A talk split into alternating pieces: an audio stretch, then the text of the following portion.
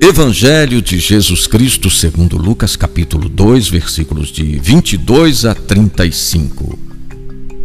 Quando se completaram os dias da purificação, segundo a lei de Moisés, levaram o menino para apresentá-lo ao Senhor. Em Jerusalém vivia um homem justo chamado Simeão. Pelo próprio Espírito Santo, ele teve uma revelação de que não morreria sem ver o ungido do Senhor. Quando os pais levaram o menino Jesus ao templo, Simeão tomou-o nos braços e louvou a Deus, dizendo: Agora, Senhor, deixa teu servo ir em paz, porque meus olhos viram a tua salvação.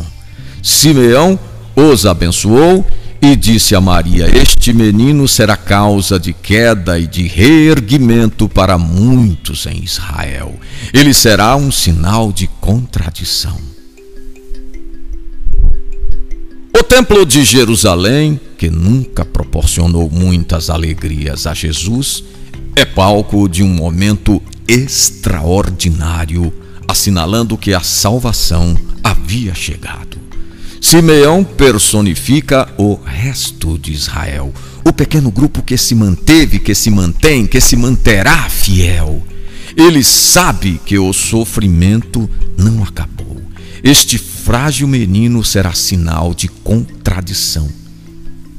Este frágil menino será sinal de contradição, ruína ou salvação. Esta profecia atravessa a história. A comunidade de Jesus também é afetada por esse sinal de contradição. Os filhos da igreja também se deixam levar pela ambiguidade. Fora dela, os inimigos de todos os tempos profetizam seu fim. Porém, é o mesmo Espírito Santo que iluminou a Simeão, que cuida da igreja santa e pecadora, mas que tem a garantia da perenidade, porque Deus cumpre suas promessas.